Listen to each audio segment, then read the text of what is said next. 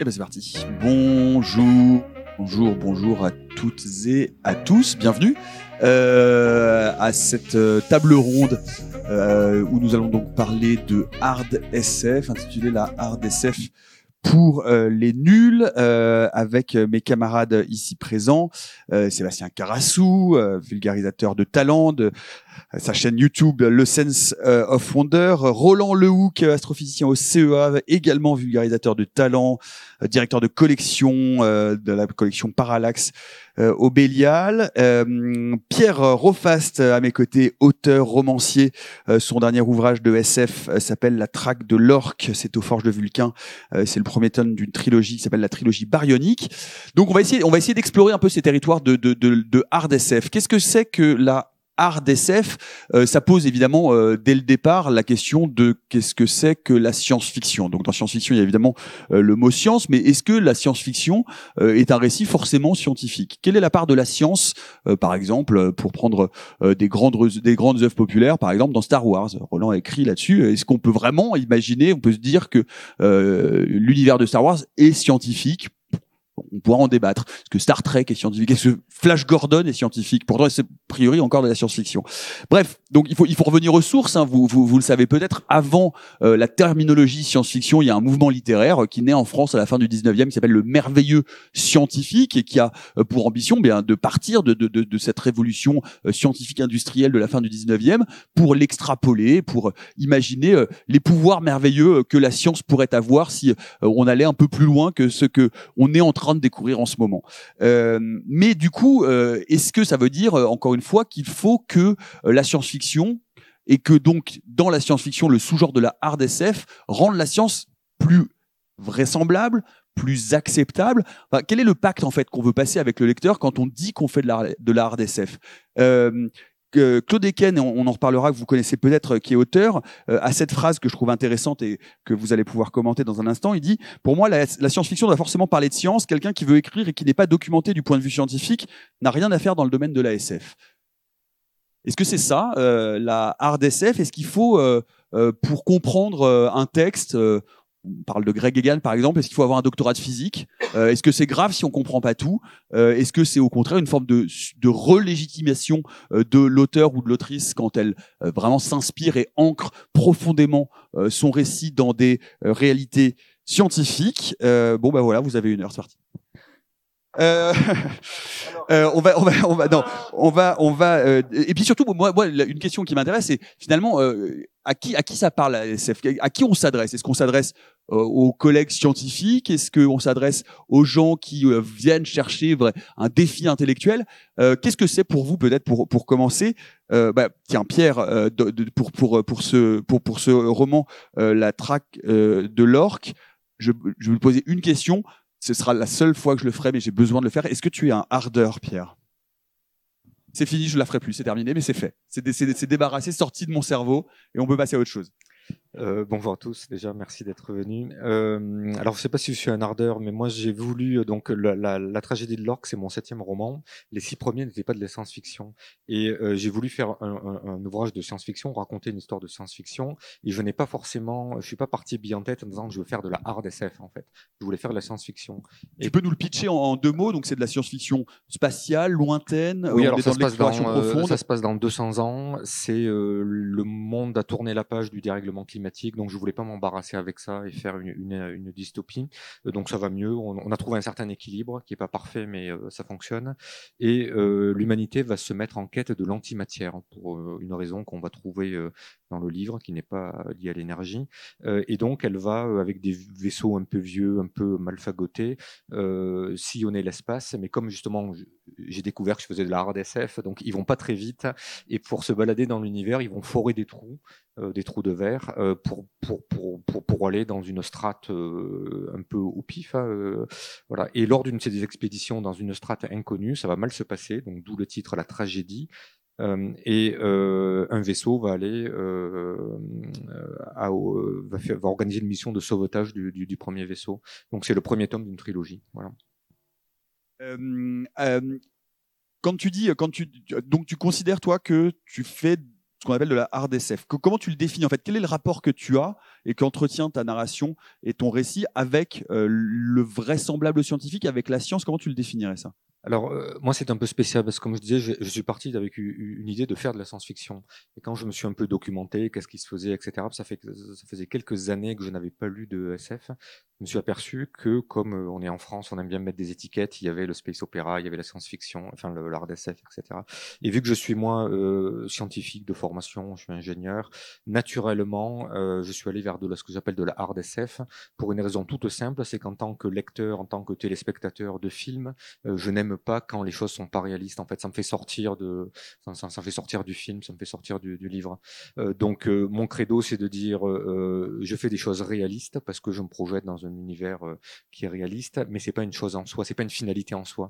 C'est-à-dire, je, je, le fais pour pas que ça choque le lecteur ou la lectrice, mais ce n'est pas une finalité où je vais pas tourner autour du pot et dire, regardez, je fais de la science pour de la science. Je suis très science, mais aussi beaucoup fiction en fait. Euh, Roland, est-ce que euh, on peut résumer la RDSF à euh, la question, la problématique du réalisme? Est-ce que ça veut dire que finalement c'est de la science-fiction où ce qui est décrit, tout en étant de la, de la fiction, donc de la projection, est scientifiquement acceptable, vraisemblable? Comment tu le, comment tu le définirais, toi?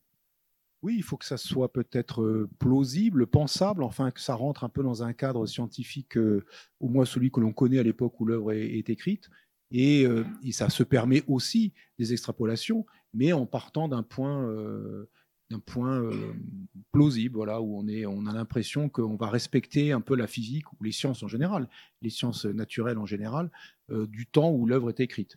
Donc il y a quand même une, une attention particulière qui est faite par l'auteur ou l'autrice de il faut que ça colle. En gros, on peut pas aller plus vite que la lumière, on peut pas, voilà, on peut pas faire n'importe quoi, mais on peut s'autoriser aussi des choses qui restent dans un cadre spéculatif, de science spéculative, euh, sans, euh, sans se déjuger. Enfin, on a le droit d'utiliser les trous, de verre, par exemple. On ne sait pas si ces objets existent. En même temps, c'est des sous-produits de la théorie d'Einstein de la relativité générale, une théorie de la gravitation que Einstein a publiée en 1915.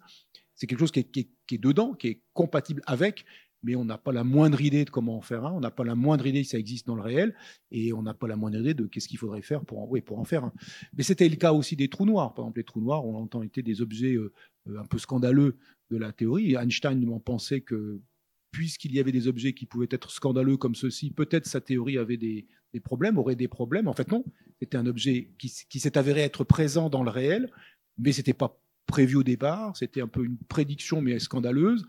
Et, euh, et donc, euh, ils existent. Bon, pour les trous de verre, il y a plein de raisons qui disent que pour le moment, on n'en a pas dans le réel. Et que, en plus, pour en faire un qu'on pourrait traverser un peu comme dans les œuvres de SF, ça va être compliqué aussi pour plein de bonnes raisons. Mais voilà, c'est rester dans un cadre où on peut discuter et, euh, et où on est, on peut s'autoriser de la spéculation, même une spéculation assez débridée, mais qui est quand même fondée sur ce que racontent les scientifiques, qui est des fois une spéculation très débridée. Enfin, quand on parle de multivers, quand on parle de, bah, par exemple, de trous de verre, euh, il y a tout un tas de notions de science ou de dimensions supplémentaires de l'espace. C'est de la spéculation de physique théorique, de physiciens théoriciens, mais euh, on n'a pas encore la preuve euh, concrète de l'existence de ce genre de proposition. Est, comment tu le vois, toi, Sébastien? C'est quand même une terminologie un peu bizarre, hard SF, parce qu'il y a presque un côté un peu décourageant. C'est genre, ça va être trop dur pour vous, vous allez rien comprendre, acceptez, euh, le pacte que je vous impose. Nous, un, un truc un peu autoritaire, quoi. Vous, vous, êtes, euh, vous êtes les, un peu les noobs. Ouais, il y a en fait, il y a, y a, une distinction qui, qui reprend un petit peu, qui singe la, la pseudo-distinction entre les sciences naturelles et les sciences humaines et sociales. Et d'ailleurs, euh, dans, le, dans la définition même de, des contours de la hard SF, elle s'oppose en pratique à ce qu'on appelle la soft SF.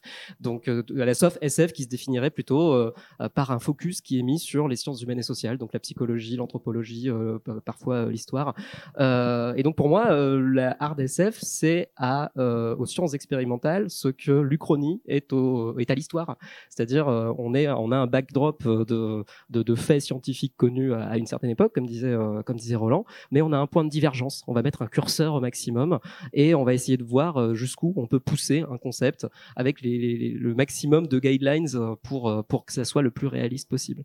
Et parfois, ça peut aller très très loin. Et je pense que c'est lié aussi à la, sociologie des gens qui font de la hard SF. et notamment, c'est souvent des ingénieurs, c'est souvent des physiciens théoriciens, c'est souvent des gens qui ont un, background technique assez élevé, euh, qui vont se servir de ces connaissances-là pour raconter leur histoire.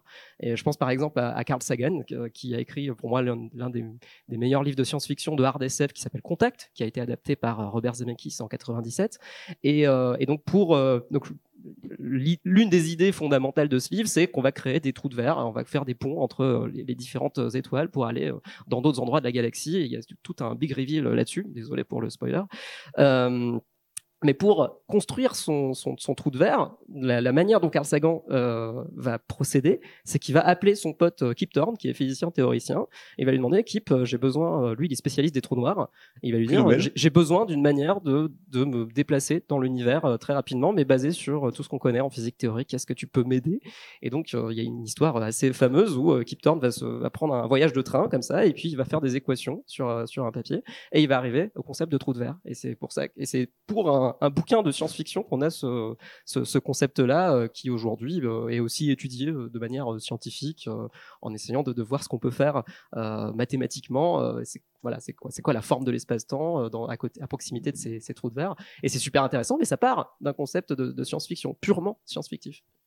C'est intéressant parce que finalement, est-ce qu'on n'a pas besoin de, tu, parlais Pierre d'étiquette, effectivement c'est une étiquette ou un sous-genre, mais finalement est-ce qu'on n'a pas besoin euh, de, cette étiquette euh, fonctionnelle parce que une certaine science-fiction, une certaine science-fiction notamment cinématographique populaire, a perdu la racine de, ce qu'était à l'origine le merveilleux scientifique, c'est-à-dire finalement a perdu ses, racines scientifiques. Donc en fait, la RDSF, c'est ni plus ni moins de la science-fiction tel qu'on peut l'imaginer, c'est-à-dire, euh, comme vous le décriviez, partir de, nos connaissances scientifiques actuelles pour changer un peu des variables, mais à partir de nos, connaissances. Finalement, est-ce que la SF était devenue trop de la fantaisie et qu'il fallait revenir euh, à, la SF en l'appelant RDSF pour dire, ben voilà, en fait, on recommence, on reprend le cahier des charges initial?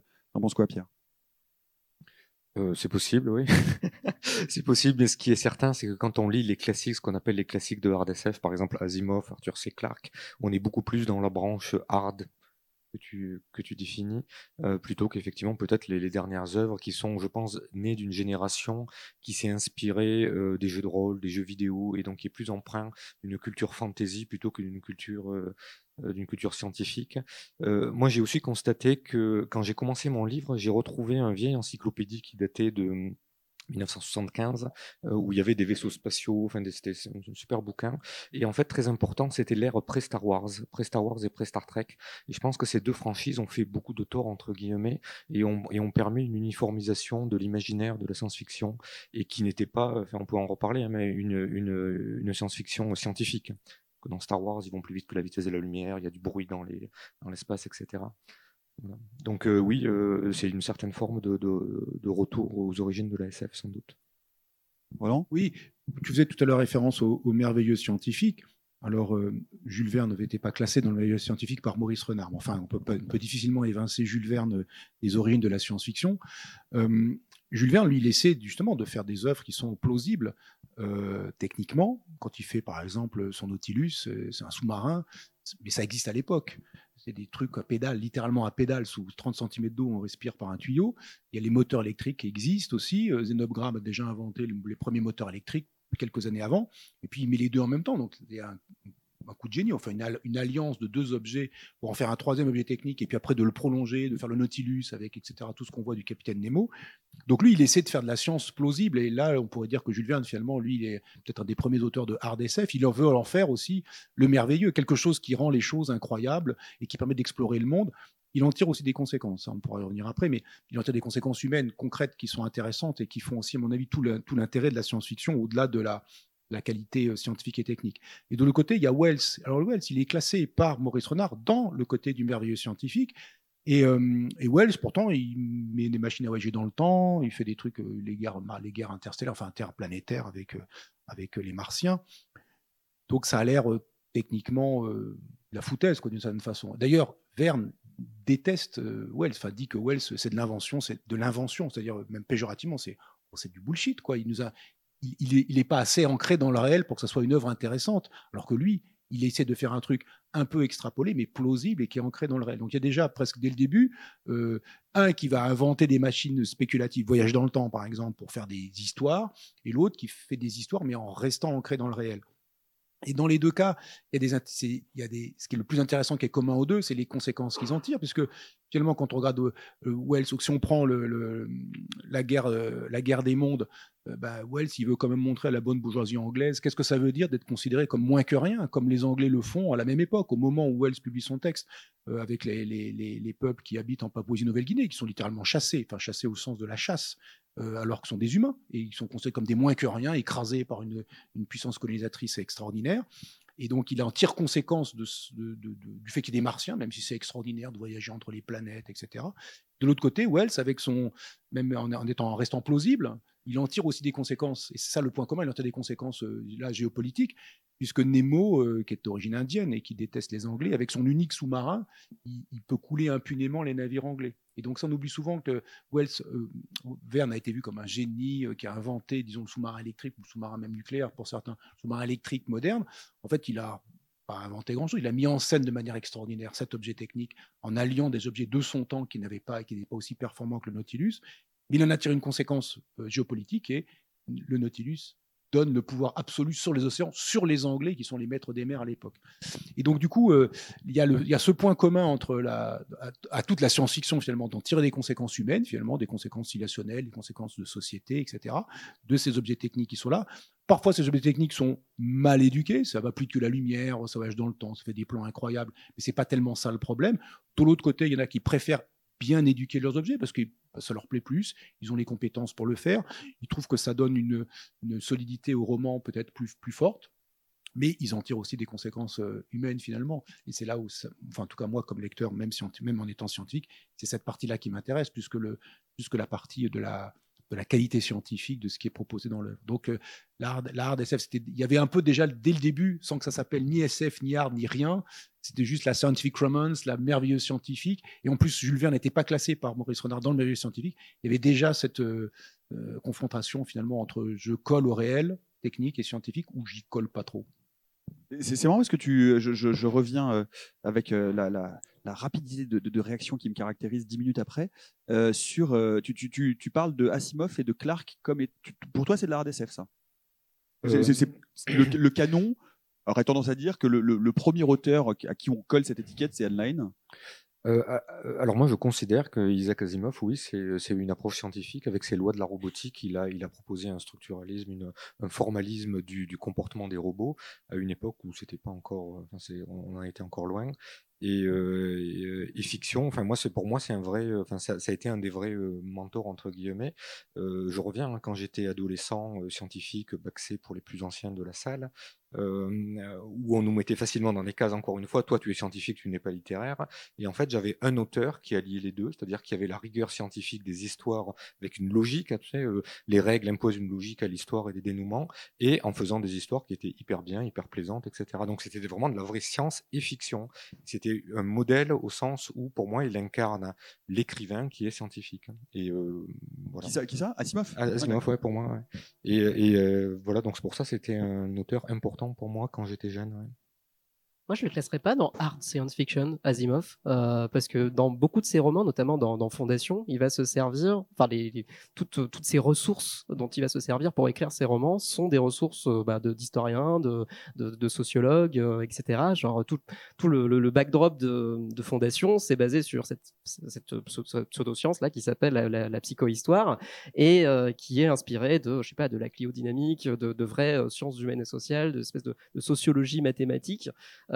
Pareil pour, euh, bah, pour Fondation, toujours, il, s'inspire d'un, d'un, bouquin qui, euh, qui est d'un historien qui s'appelle Edward Gibbon, qui s'appelle The Rise and Fall of the Roman Empire, donc la, le, la chute de, de l'Empire romain. L'ascension. Merci. donc voilà, et, euh, et, donc voilà, c'est littéralement ce livre-là, mais dans l'espace, euh, avec euh, une autre, un autre empire galactique. Mais c'est toujours basé sur des sciences humaines et sociales. Donc je ne sais pas si, si je le ah, mettrais vraiment dans le côté de l'aspect technique. après, on peut ergoter là-dessus, mais c'est vrai que dans la psychohistoire, malgré tout, il y a, y a un fondement de la thermodynamique où il dit en fait la psychohistoire, c'est la thermodynamique des groupes humains. Donc évidemment, il y a un aspect de sciences sociales, c'est appliquer la thermodynamique, les règles de la, de la physique statistique, des grands nombres, des très grands nombres, même de molécules dans un simple centimètre cube d'air, pour essayer de plutôt que d'écrire les mouvements microscopiques des molécules d'air, de, dire j'ai parlé du bloc litres ou du 100 mètres cubes d'air globalement. Donc il y a ça. Il y a, un fondement mathématique, enfin un fondement, disons, rationnel derrière. Et après, bien sûr, alors là où c'est intéressant, c'est que bien sûr, il en tire des conséquences social, civilisationnel, spectaculaire. Pour les robots, c'est un peu ça aussi, mais il met quand même des cerveaux positroniques avec des positrons plutôt que des électrons. Les positrons qui sont euh, l'anti-électron, enfin le, la particule d'antimatière associée à, associée à l'électron. Et donc voilà, il est. Mais le focus reste sur la psychologie. Absolument, exactement. Mais c'est ça où c'est intéressant, évidemment. ce qu'il faut aussi préciser, c'est qu'Asimov, c'est un homme aux multiples facettes. Hein. C'est le seul auteur au monde, je crois, qui a écrit, vous savez, dans les bibliothèques, il y a un système de classement, je ne sais plus le nom, avec de, ouais. C'est le seul auteur au monde qui a publié un livre dans chacune de ces catégories-là. Donc euh, ça veut dire qu'il avait euh, le côté effectivement biologie, sociologie, mathématiques, physique, etc. Enfin c'était. D'ailleurs à ce propos, je ne sais pas si vous l'avez vu, mais je vous conseille vivement de, de, voir le, un documentaire récent de Mathias Terry qui s'appelle Asimov, le père des robots, qui a été diffusé sur Arte et où il utilise le deepfake pour faire parler Asimov. Et le, documentaire est vraiment absolument brillant. Et fallait pas le dire, ça spoil la fin. Ça. bon non, c'est bon, désolé. Si vous voulez que tout le monde a vu la planète des singes parce que quitte à spoiler, on peut y aller direct. Ok. Voilà, vous pourrez me jeter des pierres euh, ou, des bières, c'est presque le même mot, mais avec une lettre qui change. Bref, euh, Enline, euh, non, c'est intéressant parce que donc Enline qui est, euh, qui, qui, qui est estampillé comme étant a priori le, premier, le premier auteur de RDSF, il, il, a, il, a, cette définition. Il dit, il parle d'histoire révélant non seulement dans leurs arguments et leurs décors, mais aussi par les pensées et les motivations de leurs personnages, que l'auteur est conscient de la méthode scientifique en tant que fonction humaine ainsi que des potentialités inhérentes à son monde. Vous avez trois heures, c'est parti. Pour ça, Heinlein, il est à, fond dans le, dans le coup, puisqu'il a aussi euh, euh, justifié l'importance de la science-fiction comme expérience de pensée des conséquences euh, sociales, humaines du progrès scientifique et technique et dans un cadre rationnel, dans un cadre fondé sur la méthode scientifique. Et donc, il, était, il, est, en plein dans, l'affaire, effectivement, de la hard science et dans, dans, ce que lui définissait comme étant de la science-fiction. Il a voulu aussi euh, dans, une partie de son, de son œuvre, quand il a publié des œuvres pour euh, jeunes gens, juvéniles, pour les, on appelle ça peut-être euh, la jeunesse, pas jeunesse, mais c'est jeunes, adultes, young adultes, on dirait peut-être ça maintenant, montrer euh, dans des situations exaltantes, un peu à la Jules Verne, enfin c'est des situations spatiales, euh, c'est dans aller dans l'univers, mais pour pouvoir avec comme objectif de faire que chaque jeune homme, jeune fille qui lise ces romans devienne un citoyen de la galaxie, se projette dans le futur, aime les sciences passe comme, comme vecteur, comme moyen de se projeter dans le futur et que l'humanité euh, essaime dans l'espace. Et presque du jour où les humains sont posés sur la Lune, les Américains sont posés sur la Lune, il a dit bon, c'est bon, job done, je peux revenir à l'ASF euh, que j'ai envie d'écrire pour les adultes et arrêter euh, l'ASF euh, pour les juvéniles, pour les, pour les young adultes. Donc, Heinlein, il avait comme, je pense qu'il avait un projet de, de, fonder une, une, vision du futur qui soit scientifique, rationnelle, fondée sur la méthode scientifique, et de passer par les œuvres de science-fiction, donc du coup, de, on appellerait de hard science-fiction, pour, euh, pour, euh, pour promouvoir cette idée-là, de cette, sa, vision du futur. C'est assez intéressant parce que euh, aujourd'hui, quand, on, quand, on, quand on pense hard SF, hard science fiction, il y a aussi, je, le disais au tout début, euh, un côté parfois un peu punitif. C'est-à-dire, ce que c'était, je crois que c'est Ken qui disait, il faut parfois il faut avoir, besoin d'un doctorat de physique pour comprendre notamment euh, Greg Egan. Euh, et, donc du coup, la question que je voudrais vous poser à tous les trois, c'est c'est quoi le pack de lecture en fait de la RDSF C'est allez, alors c'est estampillé du saut du réel, mais vous allez en chier quand même. Hein. Ça va être, vous, vous allez rien comprendre, vous allez passer à côté. c'est un plaisir, c'est un plaisir masochiste. C'est quel, quel, quel, quel est le message qui est envoyé finalement aux, amateurs de SF, à ton avis, Sébastien? Je sais pas, il y a quand même une gradation entre Jurassic Park, qui est quand même euh, le côté le plus accessible de la hard SF, je pense, euh, parce que voilà, on est quand même sur, un, sur quelque chose d'assez presque factuel, en fait, hein, de, prendre de l'ADN pour essayer de faire revivre des dinosaures. Euh, donc ça, c'est clairement le côté le plus pop culturel de la hard SF que je puisse citer. Et là, si on arrive à Greg Egan ou Peter Watts, etc., on est plutôt sur, sur, de, ouais, sur, le côté punitif. Enfin, moi, je l'ai pas l'ai pas vécu comme punitif personnellement, mais parce que bah, j'ai un doctorat en astrophysique. du coup, ça, ça, aide à être euh, considéré comme la, la, personne qui est cible de, ces, de ce genre de lecture. Mais euh, ouais, bah, Greg Egan, par exemple, euh, dans certains de ses bouquins, il a inventé notamment le concept de football quantique. donc, pour comprendre le football quantique, il faut non seulement avoir compris la quantique, il faut avoir compris le football. Ça, ça c'est vraiment le truc qui me manquait. Peut-être le plus grand défi. Et ouais. Et, euh, et Greg Egan Pourquoi pour que les gens pas leurs mains? enfin, je veux dire, ce serait plus simple quand même, non? Je sais pas. Moi, ça m'échappe complètement. Et donc, pour, pour comprendre le football quantique, Greg Egan a dû faire une page explicative sur son site qui euh, rappelle euh, toutes les règles et tous les fondements de la mécanique quantique qui sont nécessaires pour comprendre son, son truc. Enfin, c'est un truc de malade. Personne fait ça, enfin, enfin à part Greg Egan du coup. Euh, mais euh, voilà. Il peut y avoir. Gregan, oui, c'est vrai. Gregan, il n'a pas de concession, aucune concession pour les lecteurs. Ça, c'est sûr. Euh, je prends. Alors, dans un autre genre, dans... il y a le football quantique, mais dans un autre genre, il y a en demandant un roman absolument génial. Simplement, il y a, une, comme on dit en physique, une barrière de potentiel. Il y a le premier chapitre, il faut le passer, qui s'appelle le, seul titre du chapitre, c'est Orphanogénèse. Et euh, voilà, c'est-à-dire que c'est soit on le lit comme de la poésie, et comme là ça peut passer, euh, soit on comprend les sciences qu'il y a dedans, et là il faut avoir un doctorat en quelque chose, voire en plusieurs choses, mais euh, il n'y a pas de concession pour les lecteurs. Donc ça, de ce point de vue-là, ça peut être un peu raide. Après, ça devient beaucoup plus ligne une fois qu'on a passé cette barrière-là. Après, ça devient, ça, ça roule bien, et peut-être on comprend après ce que voulait dire finalement ce premier chapitre. Mais il peut y avoir une sorte de vertige aussi de l'incompréhension, enfin comme de la. Alors je vois dans un autre cadre tout à fait différent. Euh, il se trouve que je suis, je suis très impliqué dans un festival d'astronomie vous aviez cru que j'allais dire festival de science-fiction, c'est vrai aussi. Mais dans un festival d'astronomie, euh, dans lequel, qui se déroule, bah, publicité, chaque année dans le Gers à Florence. à Florence. Et dans ce festival d'astronomie, il y a euh, différents niveaux. C'est un festival de science, hein, là pour le coup, de science. Et, il y a, on a, pour, pour, que le public éventuellement nouveau puisse y reconnaître, ou de niveaux différents puisse y reconnaître, il y a des fils. Il y a les fils verts, il y a des fils jaunes, ça c'est les basiques, il y a les fils euh, rouges, ça c'est déjà un peu plus, et puis il y a le fil noir. Là, le fil noir, c'est aucune concession pour le public. C'est des, cours de master. Hein, exactement, le exactement. Le film noir, on dit euh, explicitement aux gens qu'on invite au cours, vous pouvez prendre votre cours de master et le dire. Voilà, c'est ça qu'on attend un cours de M1 ou de M2 de quelque chose. Donc ça rigole pas, si on n'a pas les bases, on se fait défoncer. Alors on s'attendait en faisant ça qu'il n'y ait personne. Enfin, personne, si, cinq étudiants, euh, deux copains du chercheur qui est là ou de la chercheuse qui est là pour écouter, pour, pour écouter ce qu'il a raconté, puis qui est voilà dix personnes. Et en fait, il y a typiquement 80 personnes dans ce genre de, par opposition aux autres, aux autres autres présentations, il peut y avoir 4 ou 500 personnes. Et 80 personnes. Et là-dedans, il y en a plein qui ne comprennent rien, mais qui disent explicitement, ils sont pas là pour comprendre, ils sont là pour, par exemple, voir ce que c'est un cours de haut niveau une sorte d'expérience poétique. Après, ils en voient un, ils vont pas ils vont pas les voir 50, hein, il pas con non plus, hein. quand pas déconner non plus. Mais il y en a qui viennent aussi pour autre chose que l'information qu'on va en tirer. donc, il y a une sorte de vertige de l'incompréhension, de vertige de la science qui peut être, dans le cas de Greg Egan, ça, peut être quelque chose, ça peut être un reboussoir, ça peut être aussi une chose qu'on recherche.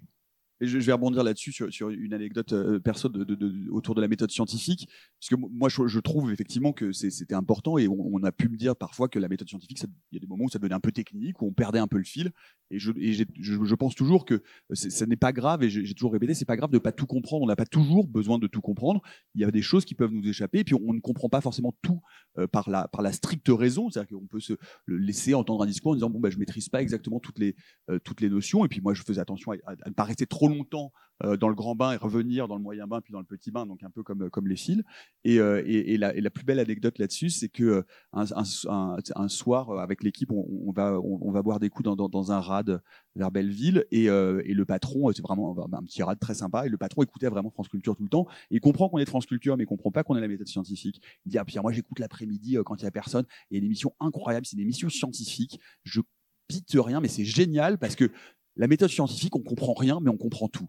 Et j'étais là genre ok, c'est mon slogan, c'est bon, c'est parfait. Ça veut dire que j'ai réussi, c'est bon. Non mais c'est intéressant de se dire que c'est pas grave finalement si ça échappe un peu. Mais le, problème et peut-être euh, on peut t'entendre là-dessus, Pierre, c'est euh, parce que dans la tragédie de l'orque, il y a, y a, pas de y a pas de ticket d'entrée. Enfin je veux dire, on n'a pas besoin euh, d'être d'être bon, c'est juste un souci de vraisemblance. Alors oui, cela dit, ce souci de vraisemblance, il n'existe pas que dans l'art d'SF. Euh, mon précédent roman, il s'appelait Abemus Piratam. C'était un livre sur la cybersécurité, le monde des hackers, parce que c'est mon domaine professionnel et je trouvais justement que c'était hyper caricaturé dans les films, dans les séries, dans les trucs, l'ado en capuche, etc. Dans le monde réel, ça se passe pas du tout comme ça. Et donc, c'est la même démarche en fait, c'est de dire, je veux écrire un livre qui soit euh, alors non pas scientifique mais réaliste hein, du point de vue euh, des acteurs, de l'économie, etc. Pour que le lecteur euh, lambda finalement ça le choque pas, enfin trouver le bon compromis entre c'est pas trop technique, il n'y a pas de jargonnage informatique ou scientifique, mais pour que le lecteur qui soit averti se dise tiens là pour une fois je tombe sur quelqu'un qui s'y connaît. Et, en fait l'analogie que je prenais pour présenter ce livre c'était une partie d'échecs. supposez que vous vouliez faire un film ou un livre sur une partie d'échecs.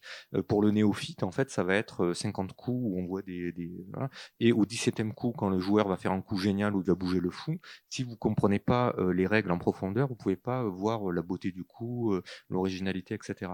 Mais en fait, en science ou en dans un polar ou dans ce que vous voulez, si vous connaissez pas le métier qui est sous-jacent à l'intrigue du livre, ben, vous pouvez pas admirer le coup de génie du, du malfaiteur, par exemple. Donc toute la, la question de l'écrivain, c'est ça, c'est comment jongler sur cette crête où si je l'explicite trop scientifiquement ou trop dans jargonnage métier, je vais perdre le lecteur, versus si je simplifie de trop, bah, ça va être un peu tarte à la crème et ça va être trop. Donc c'est, oui, c'est pas évident.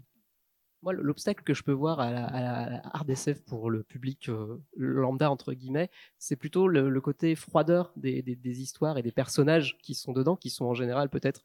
les, personnages deviennent les décors de l'histoire plutôt que, plutôt que le, focus central, qui est souvent euh, bah, des méga structures euh, astrophysiques, etc. Enfin, le, côté mécanophilie presque de, de, de, parce que c'est souvent des expériences de pensée qui sont très très poussées. Et j'ai un exemple en tête, c'est l'Anomonde de Larry Niven euh, l'anomonde, je pourrais pas vous citer l'histoire de l'anomonde. Par contre, je peux vous dire comment il fonctionne parce que euh, tout est décrit dans les détails sur le cycle jour-nuit de, qu'est-ce qui se passe dans cette dans cette dans. Euh, donc tout ça est décrit très précisément, mais les personnages sont secondaires, les intrigues sont secondaires. Euh, et personnellement, j'ai une relation un peu ambivalente avec cette avec cette littérature là, parce que autant oui, je suis mécanophile, enfin voilà. Intéressant. Euh, tout bien, tout honneur. Mhm. Et alors euh, Mais, j'aime bien, j'aime bien quand mhm. les personnages sont, sont, sont, humains ou enfin des personnes quoi au sens euh, au sens large. Et comment l'interprétez-vous? Alors ça remonte à mon enfance. on est on est entre nous, personne ne nous écoute. Allez-y, ça ne sortira pas de cette salle. Non, mais c'est intéressant parce que justement la question que je voulais te poser, c'est est-ce que euh, la hard SF, alors j'utilise volontairement euh, le, mot punitive, mais c'est avec, avec toutes, les, toutes les réserves qui, qui, peut y avoir autour. Est-ce que c'est pas un peu antinomique justement du sense of wonder qu'on cherche dans la science-fiction? Est-ce que les deux sont compatibles à ton avis? Bah, ça peut être compatible dans le sens où on va avoir des personnages humains qui vont se confronter à quelque chose de beaucoup plus grand qu'eux. Et donc ça, c'est un sentiment qui peut être transcrit assez facilement. Bon, dans Contact, c'est typiquement ce qui se passe. Hein. Euh, les personnages, c'est des scientifiques, mais qui se confrontent à quelque chose d'incompréhensible, qui relève de l'expérience presque spirituelle. Et là, on a du sense of wonder euh, presque paradigmatique. Euh, mais souvent, c'est peut-être euh, dans l'échelle même des structures qui sont décrites euh, qui va générer chez le lecteur ou la lectrice euh, bah, voilà, ce, sense of wonder là, mais c'est peut-être pas suffisant. Je sais pas, il faut peut-être une disposition à être émerveillé face à ces, choses extrêmement grandes et qui peuvent parfois être angoissantes. En fait, il y a des gens qui ont peur de l'infini, il y a des gens qui ont peur de, de tous ces grands concepts-là et ça peut créer une espèce d'angoisse. Je, crois le, le, sentiment esthétique, c'est un concept qu'on peut appeler le, sublime, quoi. C'est cette espèce mm. de crainte et de respect qu'on peut avoir face à des trucs euh, euh, qui nous qui nous dépassent complètement. Mais il y, a aussi cette notion de crainte. Donc euh, plus le, sublime que le sense of wonder, je pense, dans la dans la RDSF. Il peut y avoir aussi l'idée qu'en science, il y a des idées spéculatives mises en scène qui sont incroyables. On se dit, ah bah, finalement, il a réussi en, tenant la boutique, si je veux dire, en tenant le côté scientifique à peu près plausible, l'auteur ou l'autrice a réussi à faire quelque chose d'incroyable. Alors, il vient d'être publié récemment L'œuvre du dragon de Robert Forward, la chez Mnemos. Euh, c'est un roman de science-fiction un peu ancien maintenant, mais où il décrit une vie. Alors pour le coup, il fait le, tour de force de 1 mètre de la physique plausible et 2 de décrire une vie extraterrestre vraiment très différente de ce qu'on a l'habitude de voir. C'est-à-dire en gros euh, des humanoïdes bleus sur une planète gentille et qui voilà qui font des plans.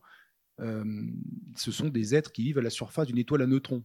Alors quand on voit les conditions de ce que c'est une étoile à neutrons, gravité de surface, euh, c'est 6 ou 7 millions de fois la gravité terrestre, euh, la chimie, il n'y en a pas beaucoup, ça va être que des phénomènes de physique nucléaire, enfin, il tient la boutique avec ça, et il fait une, quelque chose qui est incroyable, parce que c'est la rencontre d'humains avec ces êtres ils vivent à la surface de l'étoile à neutrons, mais parce que leur processus de vie sont plutôt fondés sur la physique nucléaire plutôt que sur la chimie, comme nous, ils ont des, temporalités qui sont un million, typiquement un million de fois plus rapides. Et donc toute leur évolution de, du moment où ils émergent, la vie émerge jusqu'au moment où ils sont capables de faire des trucs incroyables, euh, techniquement, il leur faut euh, très peu de temps et les humains les croisent et, quelques jours plus tard, euh, les extraterrestres leur disent salut, on a, on a trouvé les moyens de voyager grâce à la gravité, salut les gars, on s'en va, mais on, on, vous code, parce que vous avez été sympa avec nous, on vous code décoder. Maintenant, vous avez 500 ans pour décoder le truc qu'on vous laisse, que vous êtes sympa. Là, on vous laisse la solution, mais coder.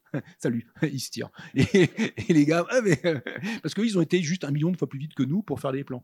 donc, il y a quelque chose de assez euh, étonnant, l'air de rien dans cette œuvre. Ça reste un peu sec parce que les Sheila, ces êtres, évidemment, il, il en fait des, les, les anthropomorphise un peu, mais enfin, ça, des, des extraterrestres, c'est compliqué de d'écrire des extraterrestres si différents. Enfin, Peter Watts y arrive pas mal dans Vision aveugle.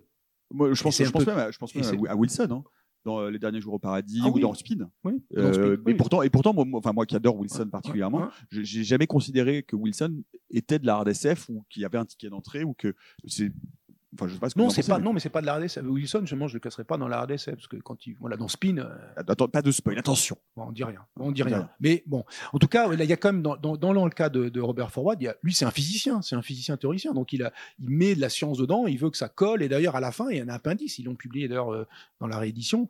Euh, il y a un appendice technique à la fin, quoi. Enfin, il raconte des trucs. Et alors, il y a des choses qui sont un peu datées parce qu'on a un peu évolué sur notre compréhension du neutron, mais, mais essentiellement, il raconte des choses tout à fait, tout à fait plausibles, qui essaie, ça essaie de tenir la route, quoi, de tenir la boutique. Et, et Arthur Clarke fait pareil.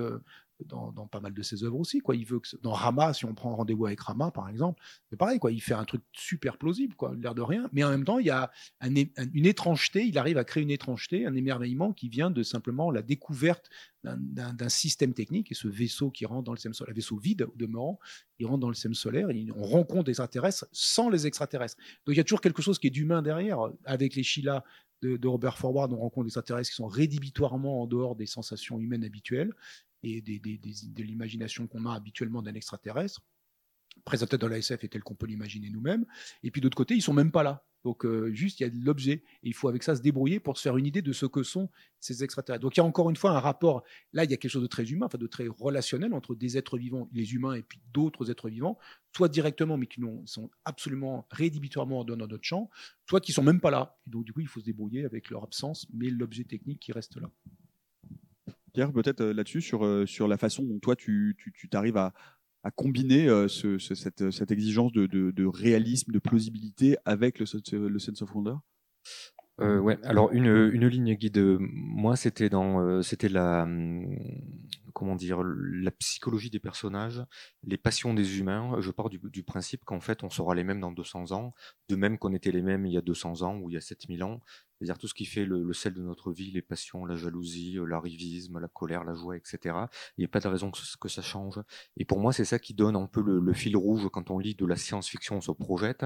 Donc il y a déjà un univers à appréhender, il y a des technologies à appréhender, ça peut être complexe comme on l'a vu, euh, mais au moins le lecteur ou la lectrice se rattache à ça en se disant, ben, finalement, euh, oui, je reconnais bien les travers des hommes et je vois pas pourquoi ça, changerait. Et là, je vais faire le l'exploit de passer euh, Balzac dans une conférence sur la RDSF. Quand vous lisez par exemple les illusions perdues, les, euh, les illusions perdues ou, ou, euh, même Zola, l'argent en fait, on s'aperçoit que des livres écrits au 19e qui parlent soit du monde de l'édition, soit de la bourse, c'est exactement pareil qu'aujourd'hui. Donc les technologies ont, ont, évolué, on va plus vite, etc. Mais un, le monde, les aspirations, la course à l'argent, au succès, à la gloire, c'est exactement pareil. Moi, je transpose ça dans 200 ans et on va retrouver les mêmes guéguerres entre, euh, je, place euh, un institut et une agence, ils vont se, ils vont se battre pour avoir le plus de pouvoir, etc. Et c'est ça qui fait pour moi le, réalisme du truc. Euh, Roland, j'aimerais t'entendre là-dessus parce que Claude Eken, donc qui, creuse le sillon de la RDSF parfois un peu poilu, à propos de, de, bouquin qui s'appelle Les souterrains du temps, il, voulait, il voulait euh, développer l'idée d'une bombe temporelle qui aurait le mérite de vieillir ce qu'elle atteint. Tu as consulté, tu lui as dit euh, que c'était absolument impossible. Et donc, je cite hein, Claude Eken, j'ai donc tenté de relever le défi en jouant sur le voyage spatial hyperluminique et sur un tube de Krasnikov basé sur la métrique d'Alcubierre. Oui, tu peux, on peut traduire, traduire en français, en français ah courant pour, pour, pour, gens avec moins de neurones, ça fait quoi? On peut le traduire en français. Alors, euh, non, mais ça c'est bien. C'est-à-dire que là déjà, il y, a du, y, y a du name dropping. Là, on met des noms. Alors, soit la science-fiction invente les mots euh, parce qu'elle en a besoin. Donc, elle va inventer euh, des mots qui lui sont utiles, hyperespace par exemple, ou multiverse, voilà, des mots, ou, même aéronautique. Hein, ça vient d'un auteur de science-fiction. Le mot aéronautique, pas aéronautique, astronautique, a été inventé par, par Ronnie donc là, il y a l'aspect du name dropping. Mais là, en plus, c'est des vrais noms. Donc, à la limite, si on veut les chercher, il y a des vrais noms. Donc, quand on dit euh, euh, les métriques d'Alcubierre, c'est un, physicien mexicain qui s'appelle Miguel Alcubierre et qui a, imaginé qu'on puisse se déplacer en déformant l'espace-temps. En gros, l'idée, pour faire court, c'est de dire, euh, pour aller de, de, Paris à Marseille, quand on veut aller de Paris à Marseille vite, en fait, ce qu'on veut, c'est pas y aller à grande vitesse. Ce que vous voulez vraiment, c'est d'y aller en peu de temps. Alors comme la, comme la durée du voyage, c'est la distance divisée par la vitesse, et que la distance de Paris à Marseille, elle est fixée, vous avez tendance à dire qu'il va falloir y aller vite. Mais en fait, ce que vous voulez y aller, c'est en peu de temps. Donc déjà, il faut bien cibler sur qu'est-ce qu'on veut vraiment. Et pour y aller en peu de temps, une autre façon de faire, c'est de réduire la distance de Paris à Marseille. Ce qui en pratique n'est pas facile. On peut aller de Paris à Lyon, par exemple. Mais du coup, Lyon, c'est pas Marseille. Bon, donc on c'est très bien Lyon, par ailleurs. C'est bien aussi. C'est très bien aussi. Voir, c'est voir, c'est presque mieux. Oui, oui. hein Hein, hein, on a beau dire. Bon. en tout cas, au final, l'idée, c'est de pouvoir réduire la distance qui me sépare de l'objectif à atteindre en, prenant la ligne d'arrivée, en la tirant vers moi.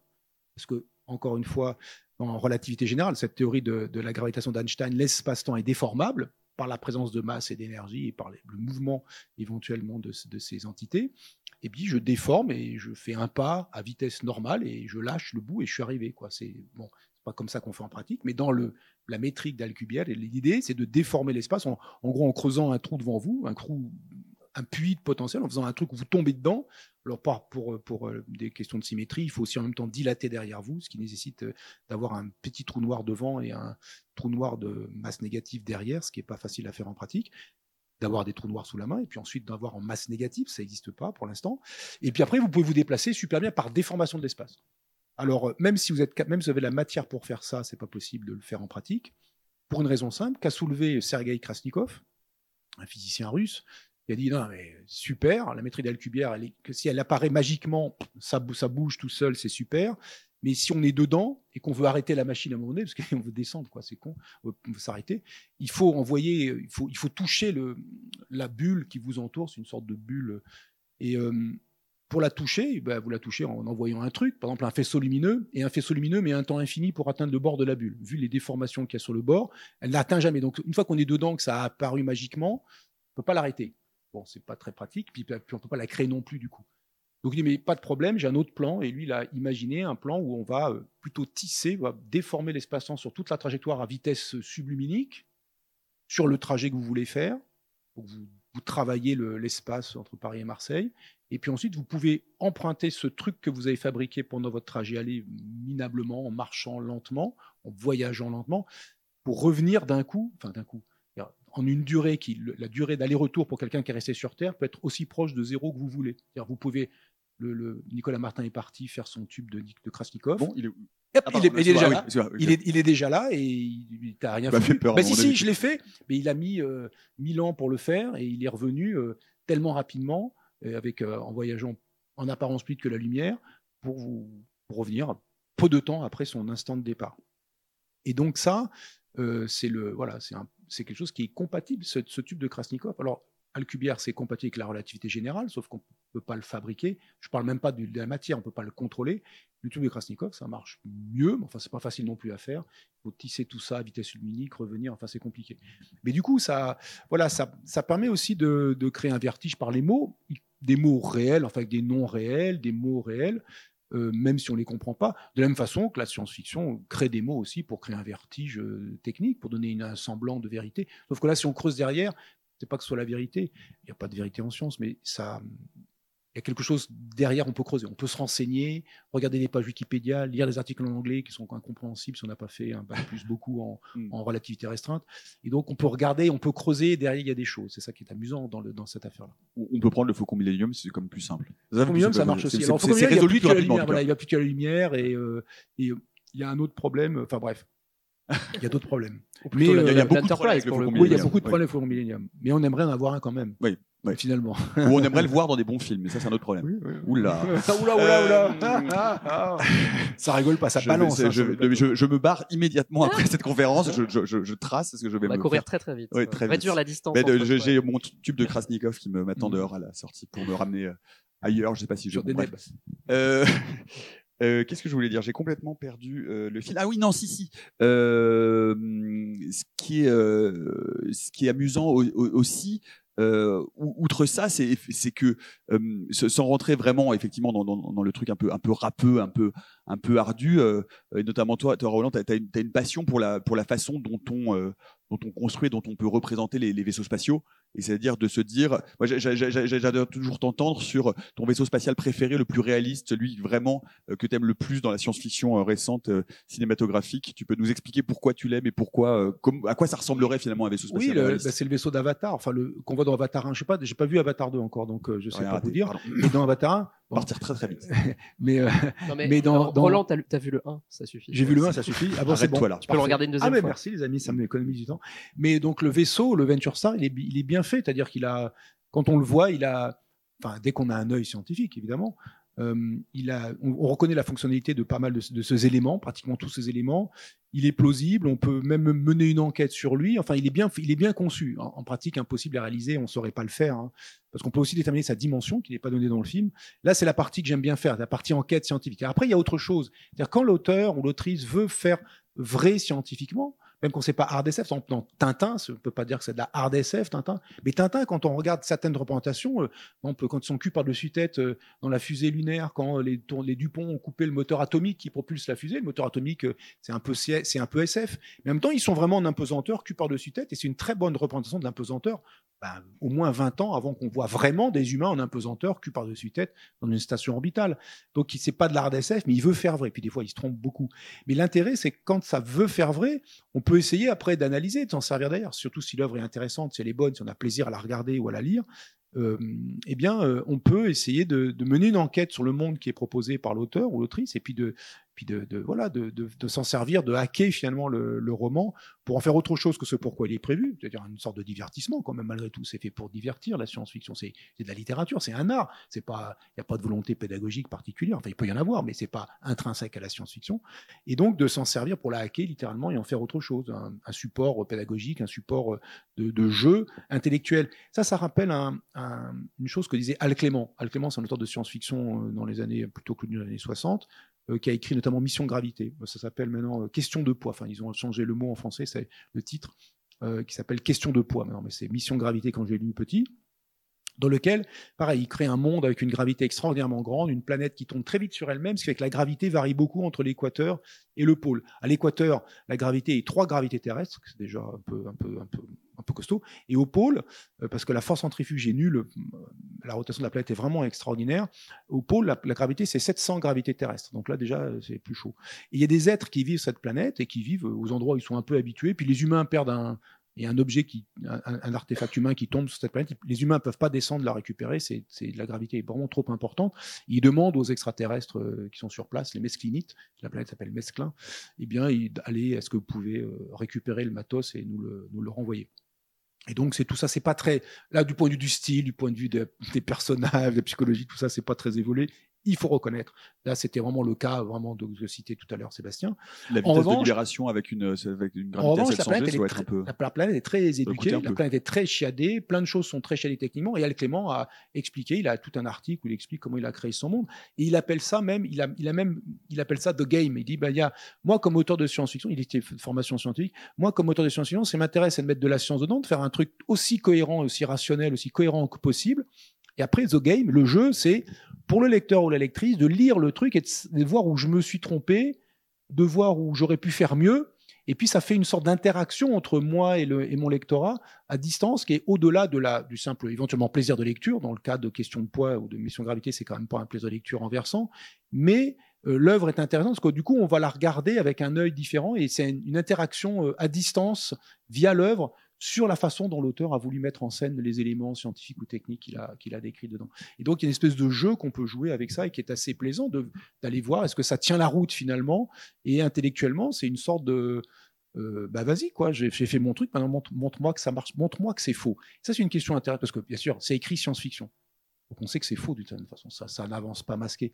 Mais c'est une question intéressante parce que montrer que c'est faux, c'est exactement le, fond de la, recherche, de la, méthode scientifique. Si on ne cherche pas à montrer qu'une hypothèse est, juste, on ne cherche pas à trouver les exemples qui vont justifier l'hypothèse, ça serait faire du cherry picking ou, d'avoir des biais de confirmation.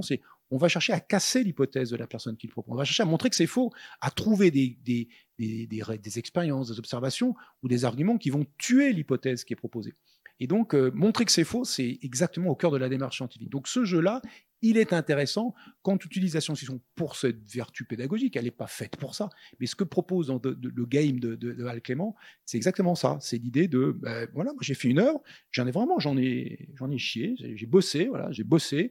Voilà, je vous la pose devant vous, lisez-la j'espère qu'elle vous plaira. Ça, c'est un point. Mais ensuite, allez, maintenant, euh, faites mieux. Enfin, dites-moi ce qui va pas et comment on pourrait faire mieux. Euh, on, va, on va prendre des questions si vous voulez euh, pour, euh, pour conclure, parce qu'on arrive dans les dernières minutes. Est-ce que. Oui, devant, s'il vous plaît.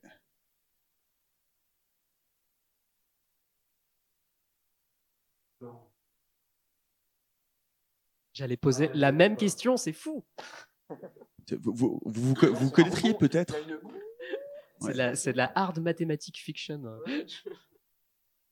Flatland, pour les gens qui connaissent pas, c'est euh, un, monde qui est en 2D, en deux dimensions, avec des, petits êtres qui sont des êtres géométriques qui vivent à l'intérieur. Il y a une petite légère pente de gravité euh, qui leur permet de, savoir quel est le haut, quel est le bas. Et puis il y a un objet en trois dimensions qui débarque dans leur monde. Et, euh, donc ça, explique voilà, c'est quoi les, liens entre les différentes dimensions mathématiques. Et puis à un moment, il y a un être de, quatrième dimension qui, débarque. Mais bon, voilà, c'est de, de, la parabole mathématique. Euh, ouais, c'est basé sur des vrais concepts mathématiques, mais est-ce que les mathématiques sont des sciences? Donc voilà, c'est la question que j'avais. Oui, alors Flatland, je dirais pas. Alors Flatland, il a, il a, il, veut montrer des choses aussi d'ordre social, quoi, sur les rapports sociaux dans ces êtres à deux dimensions qui sont des polygones. Alors euh, les basses catégories, c'est les triangles. Il faut toujours s'en méfier. Ils sont pointus, on peut s'abîmer. Et puis les, les boss, ceux qui pensent, ils sont des polygones à beaucoup de côtés. Les grands sages, c'est des polygones à tellement de côtés qu'ils ont, ils sont presque circulaires. On ne se rend même pas compte qu'ils sont polygonaux tellement, tellement ils ont 100 200 côtés. Alors ceux-là, c'est vraiment les super boss. Donc il ici emprunt de toute une, pensée de l'époque quand même qui est plus tout à fait d'actualité. Mais euh, par contre, en revanche, de, Flatland, la version euh, hard science de Flatland, c'est ce qu'on a fait Dune. Euh, comment il appelle ça? C'est pas vraiment un roman, mais il part de Flatland et il essaie d'imaginer toutes les machines que justement Abbott n'imagine pas. Il décrit des choses un peu simples. On rentre dans la maison, on sort de la maison, mais mais comment il décrit comment on se croise pour éviter de se piquer à ceux qui ont des pointes et puis ceux qui ont comment on se déplace, etc. Comment on se voit, comment on se perçoit. Mais Dewey, c'est qui est un mathématicien pour le coup, essaie de construire des machines. C'est quoi un, verrou à deux dimensions? Comment on ferme la porte de sa maison? Comment euh, on fait une machine à vapeur, etc. Et donc là, il pose vraiment des questions de hard science. Donc je dirais plutôt Dewey, enfin l'extension euh, de Flatland, ça c'est de la hard science parce qu'il il, met une petite histoire dedans, mais enfin qui est assez légère. Par contre, Abbott, il met une histoire, mais avec un, point de départ euh, euh, géométrique fondamental. D'autres questions? Je ne sais pas. Là-haut?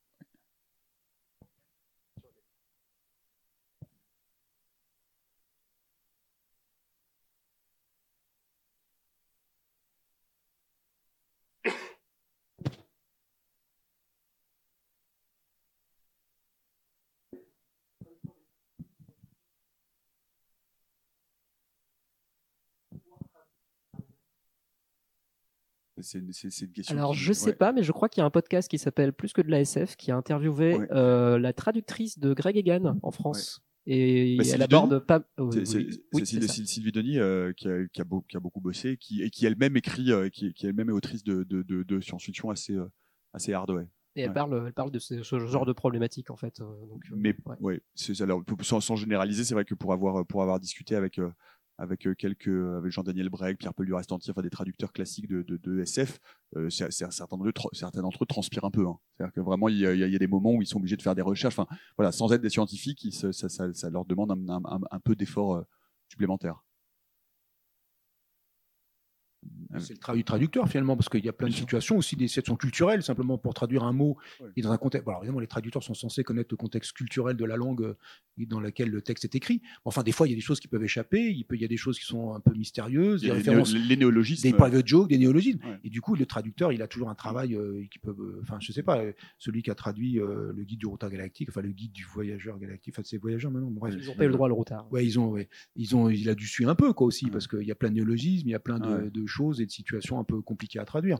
Donc de jeux de mots, enfin etc. Donc le traducteur, il, il est toujours, le traductrice, est toujours un peu en train de suer mm. une malheureuse pour, euh, pour essayer de traduire le texte dans la langue, euh, dans la langue, de, dans la langue cible. Et Alors quand c'est de la science, ça peut assez grâce aux traductrices et aux traducteurs qui font vraiment un boulot. quand c'est euh, quand c'est de la science, c'est aussi compliqué. Mais c'était le cas aussi de Gwenel Gaffry, de, de Gwenel Gaffry quand il a traduit du chinois. le, la, trilogie à trois corps, le, problème à trois corps, la trilogie à trois corps. Donc du coup, et ça, pour le coup, Gwenel Gaffry s'est adressé. Il y a des situations, il s'est adressé à un astrophysicien. Euh, qui n'était pas moi, donc je lui en veux un peu, mais non, il adressé à l'astrophysicien parce qu'il avait besoin d'avoir quelqu'un. Mm. En fait, il a été malin. Il n'est pas idiot, il s'est adressé à un astrophysicien que je connais en plus, un jeune homme que j'ai eu, un étudiant en Polytechnique, et qui est d'origine taïwanaise, donc le chinois, il connaît. Et il connaît l'astrophysique aussi. Donc du coup, il avait la combo euh, chinois-astrophysique, et lui, il est traducteur du chinois graphique. Donc il avait besoin de quelqu'un qui, qui, soit un peu dans les deux coups pour, pour, comprendre la langue et comment, comment, comment les mots techniques sont construit dans cette langue-là et euh, pour les traduire dans le mot technique, euh, dans le mot technique français ou en anglais. Voilà. Y a-t-il d'autres questions? Vous êtes très très sage, trop sage. Ah, c'est où?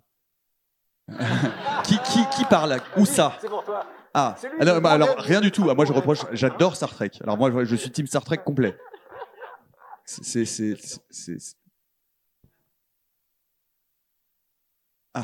que Star Wars. Bon moi, courage. Euh, J'adore Star Trek. Qu'est-ce que j'ai Non, c'est pas ça. Je disais que les yeux. Je disais dans la dans la mythologie contemporaine, quand on regarde l'inspiration euh, de des, des, des, univers de science-fiction, c'est beaucoup Star Trek et Star Wars je mets de côté le réalisme, la qualité, etc. Mais c'est vrai que les vaisseaux, euh, l'ambiance, Star Trek et euh, Star Wars ont forgé vraiment euh, les années 90-2000. Hein. Enfin, je pense, hein, c'est ma. Quand on voit dans les jeux vidéo, il y a plein de jeux vidéo qui, dont, les, dont, les, vaisseaux ressemblent furieusement à ces univers-là. Hein. C'est pas une critique ni de l'un ni de l'autre. Trek, quand même, avec Spock, il y a une idée de la rationalité scientifique qui a un sens, et puis on va explorer l'univers, etc. Donc il y a quelque chose comme euh, une, comment dire, une vraiment une exploration de l'univers. C'est pas, euh, c'est pas, c'est pas une conquête. Enfin, le, non, mais, mais Jane Brodenberry voulait vraiment, euh, d'ailleurs, quelque chose est positif. Hein. Il y a une idée assez positive qui est derrière ça, qui est positive au sens du positivisme, et puis au sens de la science, de la rationalité. On est là pour comprendre les choses, interagir avec un, avec d'autres espèces, avec d'autres mondes, et, essayer de comprendre ce qui se passe. Mm. Et puis avec Spock, bon, là, on risque pas de sortir de la rationalité, quoi. Spock, il a rien. Ça rigole pas. D'autres, peut-être une dernière question?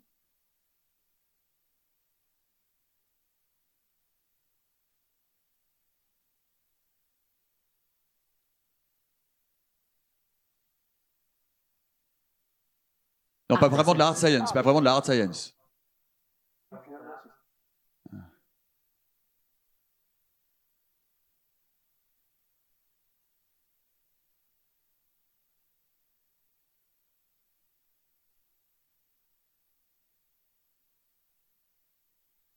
Moins noble, tu, peux, tu peux définir science moins noble. c'est quoi?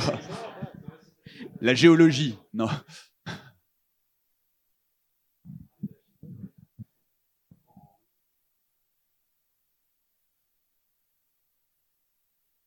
Pour imaginer, enfin, il y en a d'ailleurs de la RDSF ou les, enfin de la RDSF qu'on n'appellerait pas RDSF du coup parce que c'est explicitement nommé à partir d'objets techniques ou de sciences euh, naturelles, mais euh, une science-fiction qui serait très éduquée, très pointilleuse sur euh, des éléments qui viendraient des neurosciences, qui viendraient des sciences cognitives, qui viendraient de la sociologie, de la psychologie, etc. Il y en a. Peter Watts a fait ça. Enfin, il y a des choses dans Peter Watts qui sont très, qui sont très utilisées dans ce, dans ce, dans ce, dans ce genre-là, dans cette, cette partie des sciences-là.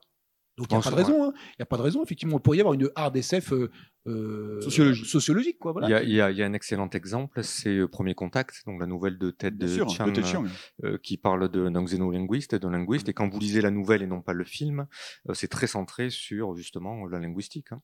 Et c'est de la hard linguistique. Pour avoir un héros qui s'appellerait Pierre Bourdor, par exemple. Comme ça. pas terrible comme gag. On peut pas les, on peut pas les réussir tous. Hein.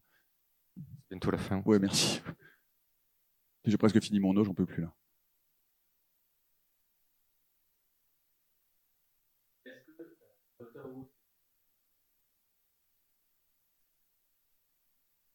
Non, parce qu'il y a des pavés qui parlent et les pavés ça parle pas. Et puis, et puis un poste de, de, de, police volant, d'une cabine volante. Voyons, mais voyons. Eh ben, reprends le centre réel, mon garçon. Qu'est-ce que c'est cette histoire? Voyons, sens commun. Une dernière question? On a encore un peu de temps Vous en avez marre hein, Vous pouvez avoir, en avoir marre aussi. Non? Ah. Encore eu la question de est-ce que Star Wars c'est de la science-fiction ou pas? Non. On se demande pas, c'est de la hard SF.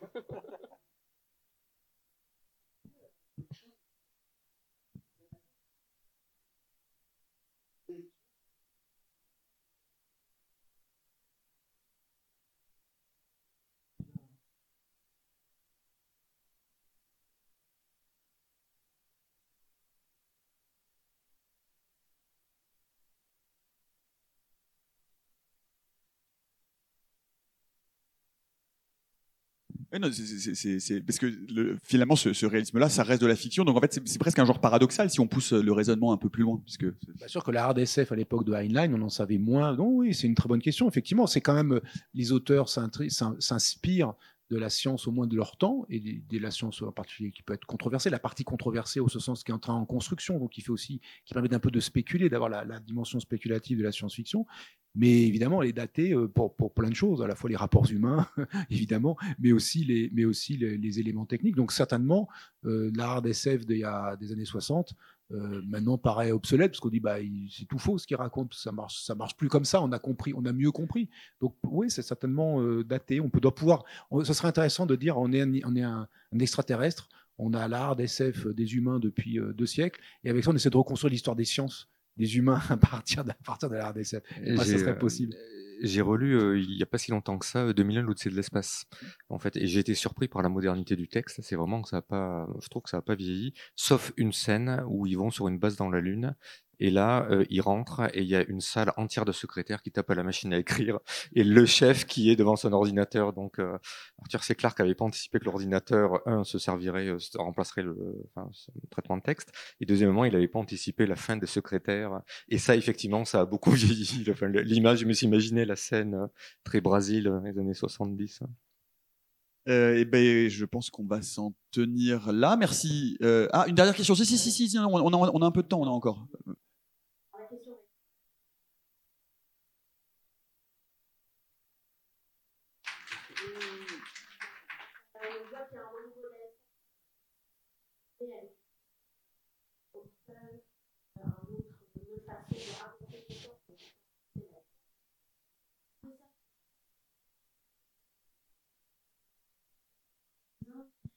Souvent chauve.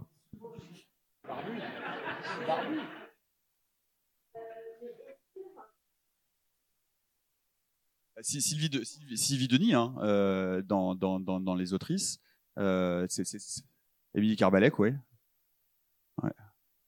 Excuse-moi. Euh, hard au sens en essayant de rendre les choses scientifiquement plausibles, quoi, en tenant la route scientifiquement, bien sûr même sans être scientifique. Parce qu'en fait, finalement, on a tendance à dire euh, il faut être scientifique pour écrire de la RDSF, mais il y a aussi des auteurs, euh, je sais pas, Laurent Genefort, par exemple, alors il, passe difficilement pour une femme, il est chauve aussi, mais il n'est pas barbu. Et euh, du coup, qui, qui sont pas des scientifiques, mais enfin, ils bossent, quoi, les auteurs, les autrices, ils bossent, quoi, ils regardent, alors évidemment, ils bossent à leur niveau, ils, ils consacrent du temps, mais pas un temps infini, et ils essaient de faire un truc plausible. Et puis des fois aussi, ce qu'ils font assez malinement, ils interrogent des scientifiques pour dire euh, j'ai un problème, comment je peux arranger mon problème? Alors, euh, par exemple, Émilie, elle a clairement discuté avec Francel 6 pour le, enfin, elle le confirmera, je parle à sa, voix, mais elle m'avait dit qu'elle a discuté avec un astrophysicien sur la question de sa planète, comment je vais la faire tourner cette planète pour qu'elle soit plausible, et puis qu'elle soit intéressante aussi, quelles sont des choses que j'ai envie d'y mettre et comment je peux faire pour que ça tourne. Donc il n'y a, pas, a pas besoin, il y a peut-être plus besoin euh, d'être scientifique pour écrire de la RDSF, suite de, de, de, demander à être scientifique, il y en a plein. Il y a maintenant aussi beaucoup d'accès aux sciences bah, par les chaînes YouTube, vous connaissez tout ça mieux que moi, et euh, ça permet de se faire une culture et de, de créer une œuvre qui soit plausible euh, sans être soi-même scientifique, bien sûr.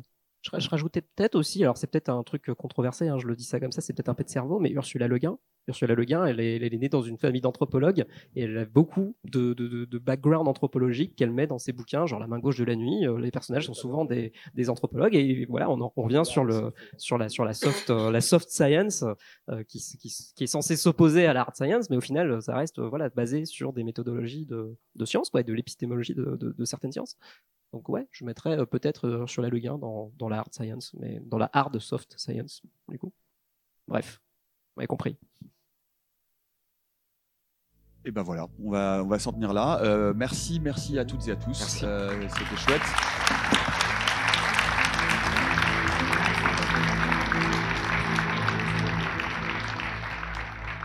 Et la sortie C en haut.